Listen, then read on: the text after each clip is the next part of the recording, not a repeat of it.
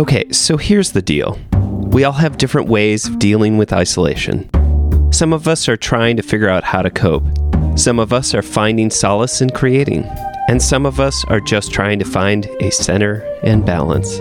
We may be separated, but we are not alone. Welcome to Little Sips, a brief check-in with former guests on the podcast to see how they are coping and what they are doing while they're stuck in place during the covid nineteen pandemic.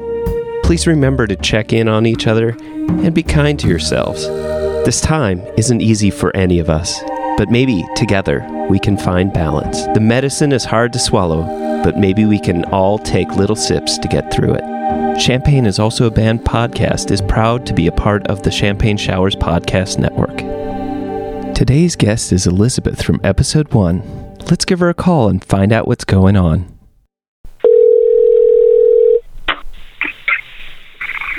Hi, Sven. Hi, Elizabeth. How are you? I'm pretty good. How are you doing? Not too bad. Yeah, so it sounds like you've been kind of uh, working and communicating with people and uh, kind of keeping in touch with people uh, through this um, through this time. Uh, are, yeah. Is, is that like... Um, you've always been a really good communicator, so I feel like... Is that is that something that's pretty important to you, is being able to have like that verbal conversation with people? I don't know. I communication is very important to me, definitely. I um I don't necessarily p- privilege verbal communication over other kinds, I guess. Like I think mm. writing is a really powerful way to communicate.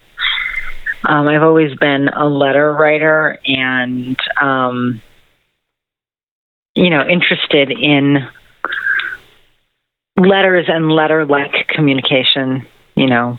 Gotcha. I mean, email, email and stuff, and, and you know, texting and messaging and stuff. But, um, but yeah, I, I like, I like to talk. I mean, I, I talk on the phone in regular times. You know, my mom and I talk every weekend. Mm. Um, I probably spend forty-five minutes or an hour on my on my phone, you know, on the phone with my mom every weekend. And I have friends that I talk to on a regular basis on the phone. So I'm definitely not. I think I'm old enough that talking on the phone doesn't seem like this bizarre thing. um, I definitely do it, um, and it seems normal. Yeah. Uh, and I value that, you know, the back and forth of conversation. But letters can be a really wonderful way to communicate as well. Mm. And I've been I've been doing more mail. I've been mailing things more since we've been in isolation. Okay. Um, I like. I often. I'm someone who, like, if I've got something to get off my chest to somebody, I'll, I'll, I'm likely to write them a letter, because sometimes when you're trying to say something that's hard to say yeah. or that's tense or something, a letter can be nice because you can be thoughtful about how you express it. Mm-hmm. Um, and then you don't have that thing where, like, you had an idea how it was going to go, and then they said something, and that just brought the conversation in a different direction, and now all of a sudden... you're having like a meta conversation or a, you know, meta fight or something. It's nice to just be able to get it all kind of mm. off your chest. So gotcha. I've always really valued valued letters for that. I'm also a journaler, so I I journal on a pretty regular basis. So I, it feels like sometimes my journal is a letter to myself, and so writing a letter to someone else I'm close to comes oh. very naturally. Yeah. Have you been working on anything? Like creatively, um, you know, music, poetry, writing, um, visual, a- anything. I have been doing a little bit of um, poetry writing. You know, I, I, I have a very intense job right now. I'm usually a teacher, yeah. and this year I'm actually the interim principal of the school where I teach, and so that job does not chill at all when the school goes online. In a lot of ways, it gets more, it's more, you know, there's a lot of things, there's just more to do because suddenly you have to figure out how it works online. Right. So that's been pretty intense. And, and yet I'm home. Hmm. So there's, there's a lot of things about, um, you know, that I, I don't have to get up in the morning and put on my fancy clothes, you know, or figure out well, do I have a meeting on campus today, and and who is going to be at the meeting, and should I put on a blazer, you know, right, because it's an important whatever I need to represent or whatever. Um, I don't need to make my lunch and get it ready to take away with me. I, you know, my commute is not long, but it's gotten a lot shorter. It's like yeah. thirty seconds now. So, yeah. um, so those things do provide me, I, I feel like I do have more time than usual, even though my job hasn't really gotten any less intense. Hmm. Um, and so I have been trying to take advantage of that and write more poetry, especially in the evenings and on the weekends. Um, I've I've kind of I've been writing little bits. I almost feel like I'm writing little fragments that are going to become mm. poems later on, and that's that's not uncommon. And I think a lot of poets do that. Musicians too. You know, I yeah. think sometimes we write. You know, we have like three little bits, and then they become a song. You know, like you'll have a bunch of little bits, and then you'll figure out which of those little bits fit together, and then um, they become a song. Yeah. That's so. So that's what I've been kind of doing with my poetry, and I had I have a um, former poetry teacher who um, I just had to blow my daughter a kiss because she's obviously she's huh. coming coming to talk to me. I can't talk to her right now, but I can blow her a kiss.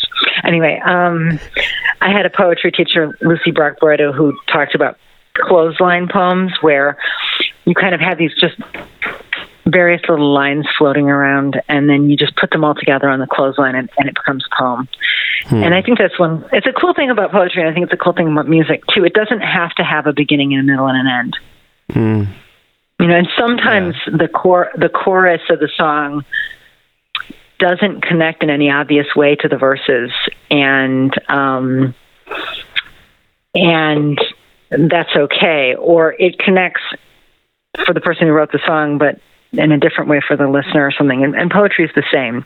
You know, there can there can be a lot of leaps uh-huh. in a poem, just like in a song. So, all right, wow, I yeah, yeah no, I, I, I well, I could just I could just less listen to you talk. Actually, I, I, I, oh, was enjoy- I no. Anyway, I mean, I, I, I enjoy the way that you uh, string your words together.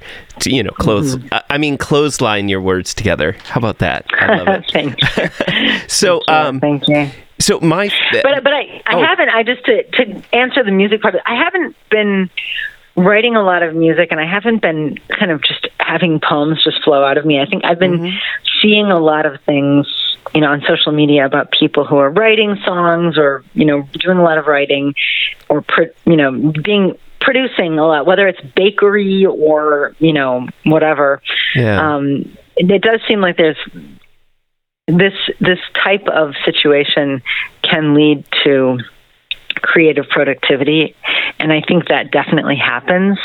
But I think I, I suspect I'm also hearing a lot of my friends online, you know, complaining that that's not happening to them, and sometimes kind of wondering what's wrong with them. Mm. It's not happening to them.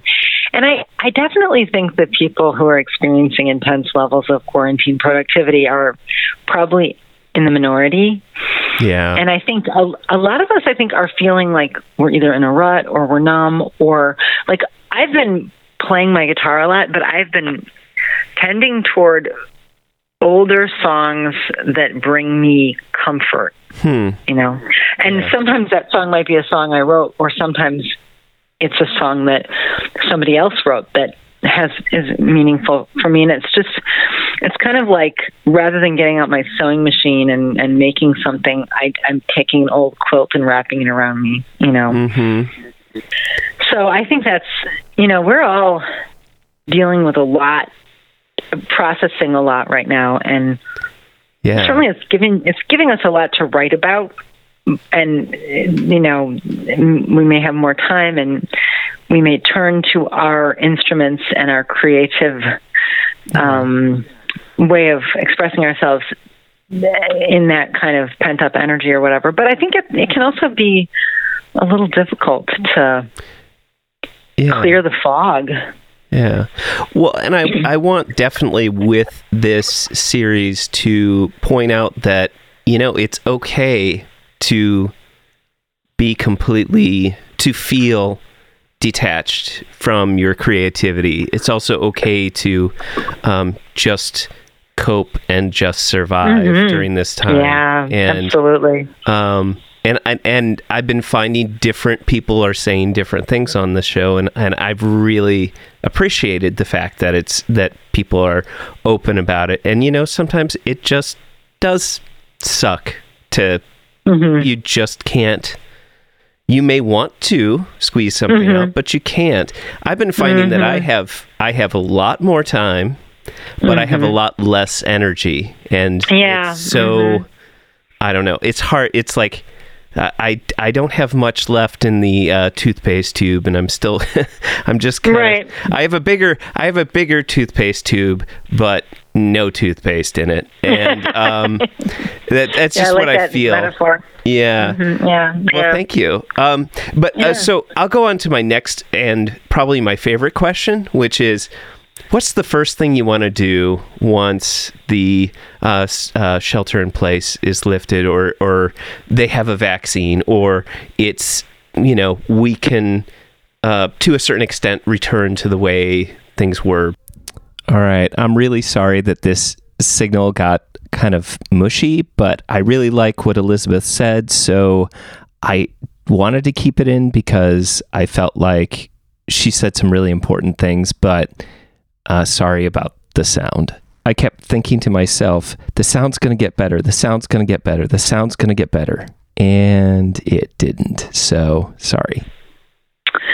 You know, I really think going and hearing live music is high on my list. Mm-hmm. Um, I mean, I, there's a lot of other things. I want to hang out with my friends. You know, I want to, like, go to my friends' houses and, you know, have dinner at uh, their house and have them over at my house for dinner and, and hug my friends and see my friends and see my family. You know, my mom was supposed to come visit. She lives out in Washington State. She was supposed to visit my second and heartbroken that she can't come. And, you know, I want to hug my mom. Obviously, just seeing the people I love in person um, is big. But I do... Have I'm lucky to have people I'm, you know, sheltering in place with who I can hug and who are important to me and who I love. And, and I do have contact with people um, that I love who I can't be with in person. But I can't experience being at a live show.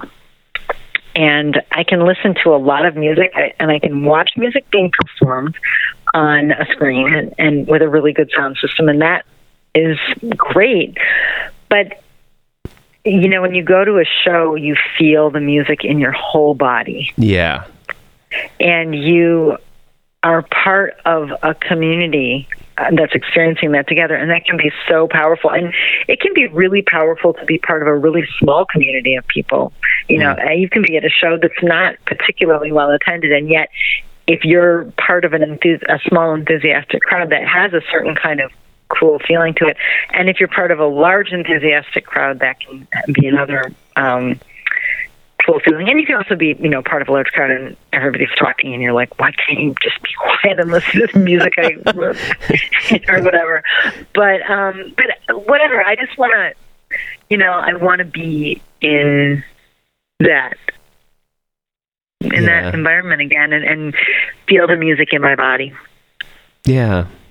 As yeah. well as hearing it. I just feel it surrounding me, the, the the totally unique experience of life. That that does come up a lot with, with many people that, you know, just to have live music. And I was just thinking that the, um, like, to be able to enjoy music with other people, mm-hmm, I think yeah. also is part of it, too. I mean, it, it, I, I'm, I'm even willing to be like, you know, just to be able to sit sit in a room with some, some other people and listen to records, you know, to have mm-hmm, that yeah. enjoyment of music, yeah. you know? Yeah, yeah, absolutely. Do you plan on doing uh, a live stream of anything uh, anytime soon? I'm not ruling it out. Um, you know, I live with one of my bandmates, and we have talked about doing something, um, and we haven't started working on that yet, but that could happen. Um, I I may also do some things on my own, you know, as part of a school that is now online. We've been trying to create a virtual school community in addition to trying to engage students in learning you know, classroom curricular learning stuff. So um, we've been doing various more community-oriented things to bring us all together. Like a couple weeks ago, we had uh, an event online where people just posted pictures or videos of their pets. So we all got mm. to know each other's pets, and that was fun. So we're um, next week we're doing something where we are inviting students and teachers and staff to um, post videos of themselves performing songs of comfort. Yo-Yo mm. Ma started um, kind of a hashtag songs of comfort thing, and he's posted a number of performances of of him, you know, him playing songs that are meaningful to him or that bring him comfort. And, and there's been, you know, many, many, many people posting on Twitter and Facebook um, and other social media platforms. Um, and so, you know, I'm I'm sure I'll do something for that. I'll record myself and I'll post it there, but I may post it on, on other places as well. So, um, you know, hopefully we'll do something, and we may even do some something live, you know, something Facebook Live or something like that. Sure. That sounds amazing. And now my sad and bummer question is, so for you, uh, what's been the worst thing about the shelter-in-place orders? Oh, man, that's a hard question. There's a, there's a couple big ones for me. I mean, one thing that's one of the worst things is actually one of the best things, too.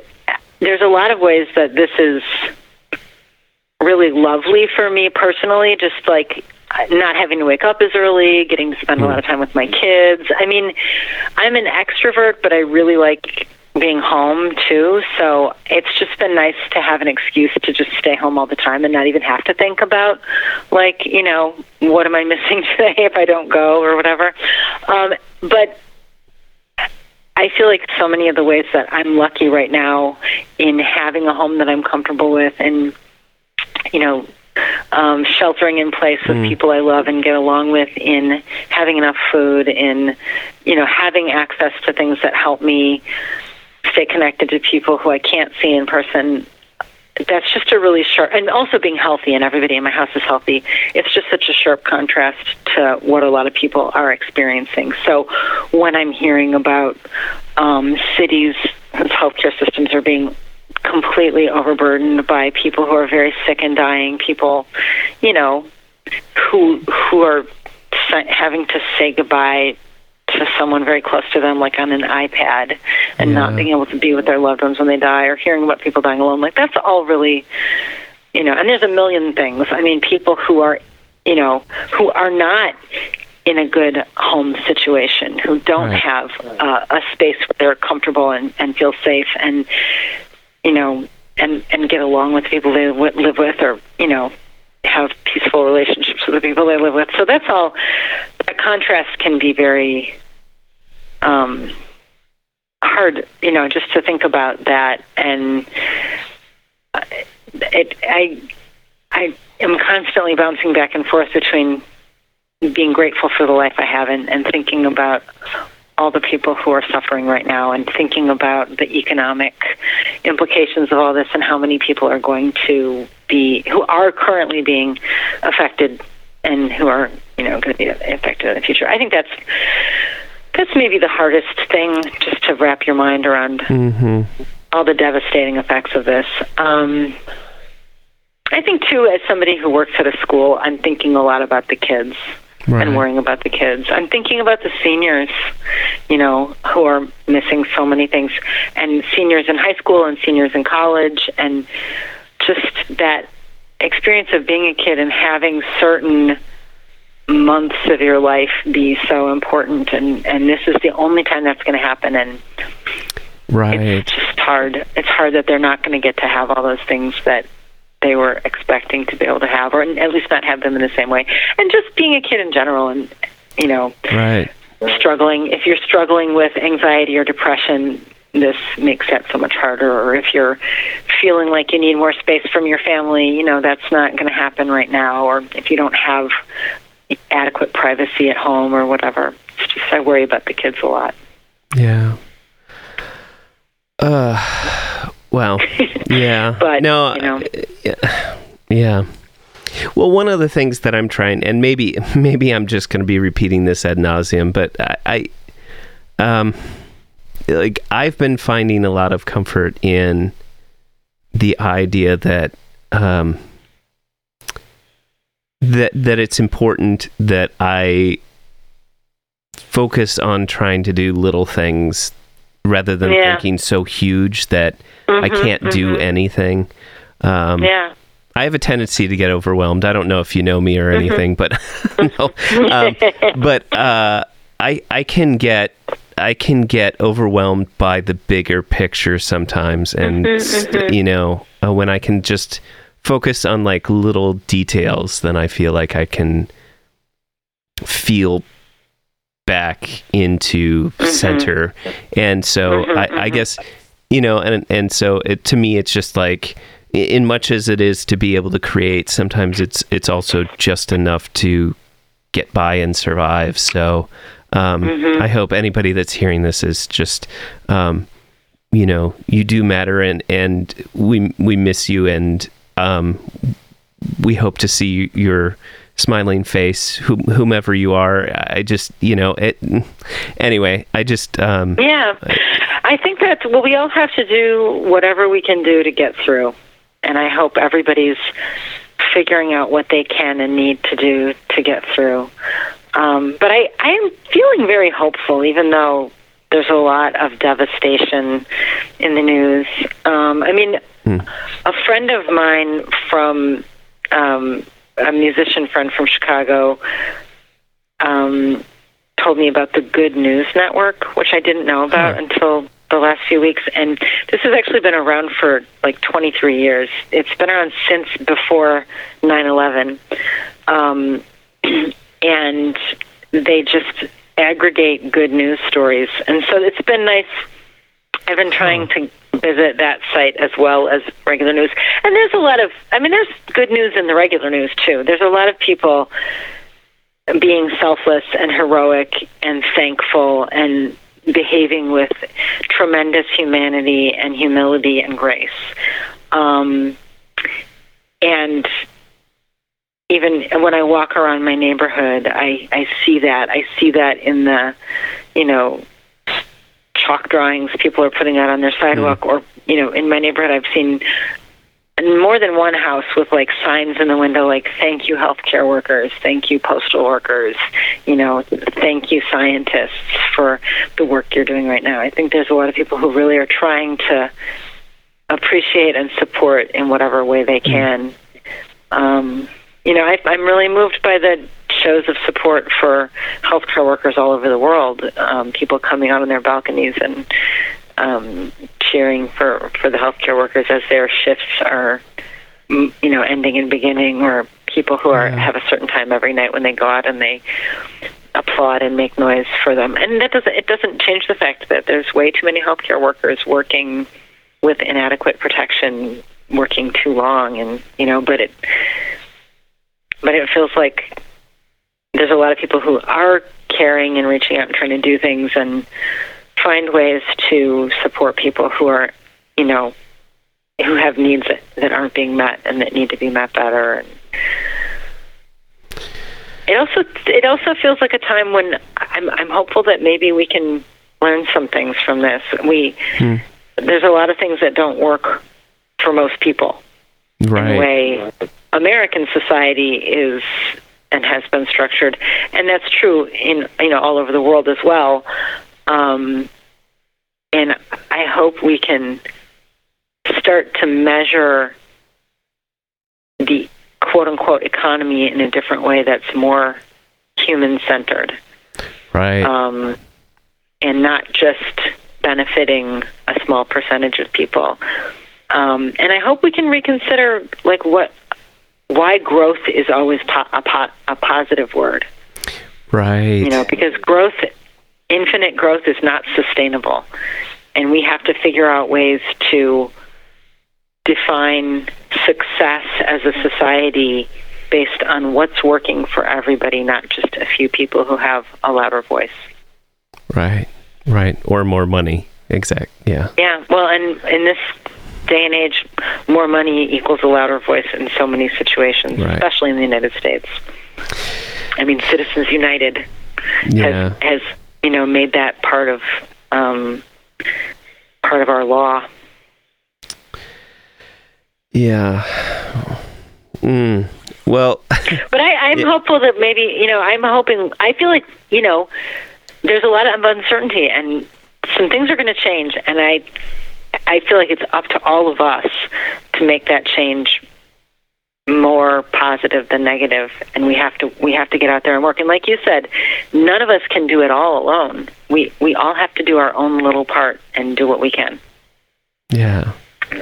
Well, gosh, that actually that is a perfect place to to. Um, and I don't want this to end because I I love talking with you and, and hearing well, your thoughts. Well, I love talking with you too, Sven. Thanks so much for reaching out. This is a great idea. Well, thank you for being on the show. Yeah, absolutely. My pleasure.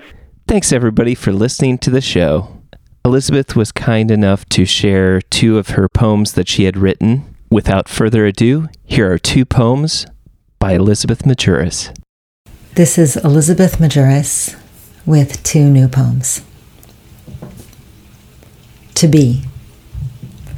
To be is to be torn. To be is to wait.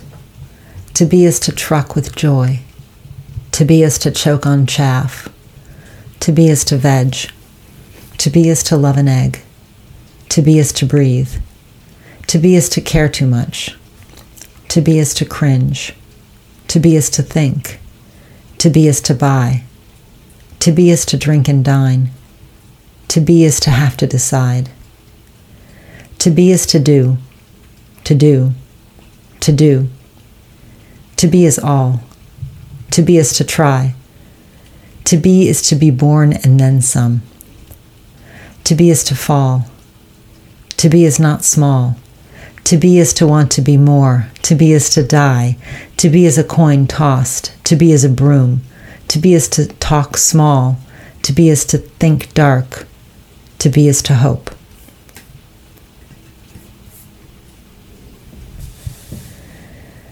My husband begins to remind me of my dead relatives.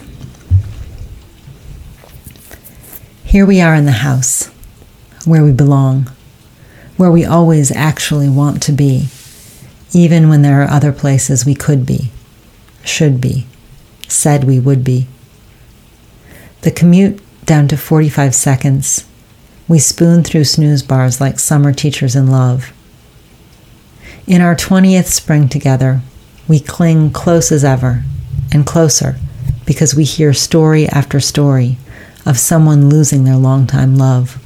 Only fifty, only forty-two, only thirty-seven. So young at every age. But here on day thirty-something of blessed ass sheltering at home, my dead loved ones start to creep in through my husband's face, through his talk, through his movements about the house. My grandmother's brooding kitchen martyrdom, my father's take all hostages talking, steady stream of insistent syllables, my grandfather's mutter whistle, a sibilant private instrument he plays as he putters around the place. This is all new. I wonder why they climbed through him to shake me by the shoulder now. Is it who I am so sewn to I can't even see the thread? Or is it me sliding back into childhood, settled in a nest of a size and shape so out of my control that all I can do is breathe and wait? I don't know. All the boundaries are blurring now, and life and death, and gladness and grief, and us and them all bleed together. Nothing is settled, but everything feels familiar. Thank you for listening to Little Sips. This is Elizabeth from episode one reminding you, great C U music is on the internet. Stay right where you are.